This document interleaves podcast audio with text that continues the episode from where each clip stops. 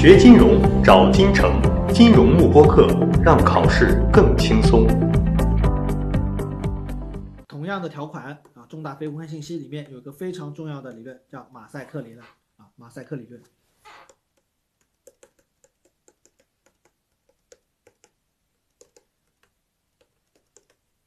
啊，马赛克，我相信大家都见过啊，都见过。其实就是我们很多节目上面啊，电视节目上面肯定东西是有马赛克，比如说像一些类似于法律节目，那么犯罪嫌疑人的这个脸上啊，就会打上马赛克。它起到的效果是什么呢？起到的效果就是说，我知道这其实这张人脸，但是我没有办法辨别出这个人到底是谁，对吧？这个就是马赛克起到的效果啊，一个非常朦胧的效果。OK，好，那么主要的是我们掌握这张表格，这张表格呢，其实一点都不难记啊。首先，我们来看 public，就这个。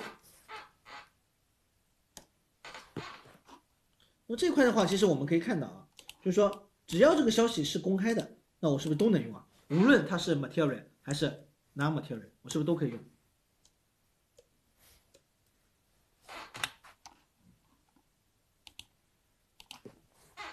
对吧？都可以用啊，所以这都是打勾的。好，如果这个消息是非公开的，那我们就要判断一下了。如果是非公开，但它是重大的，那不就是我们的 MNI 吗？是不是重大的非公开信息啊？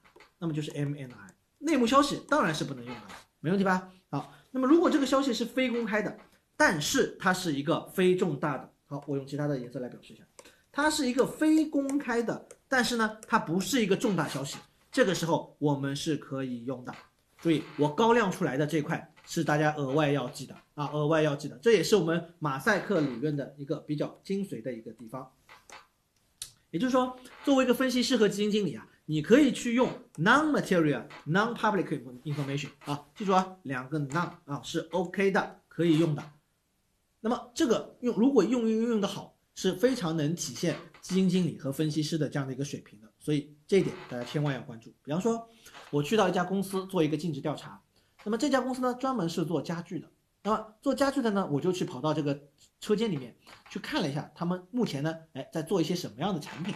那么我去到车间一看呢，哎，车间里面正好在生产一些新款的这样的一些家具，而这些新款的家具呢，现在还没有推向市场，市场还是不知道的。所以这个消息是不是一个 non-public 消息啊？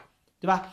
好了，那我去看了一下它的做工啊，看了一下，也去问了一下相关的一些生产的情况啊。去了解，去跟中层管理干部，去跟车间主任，去跟我们的高层都沟通完之后呢，那我回去写了一份推荐买入的报告，因为我认为这个家具啊，将来一定会受到市场上的追捧，并且呢，哎，由于这个产品受到市场的追捧之后，那么销售额就会提升，利润就会提升，所以这家公司的股价就会上升啊，我是基于这样的一个判断。那么，请问这个消息是不是也就是一个 non-material 的消息吧？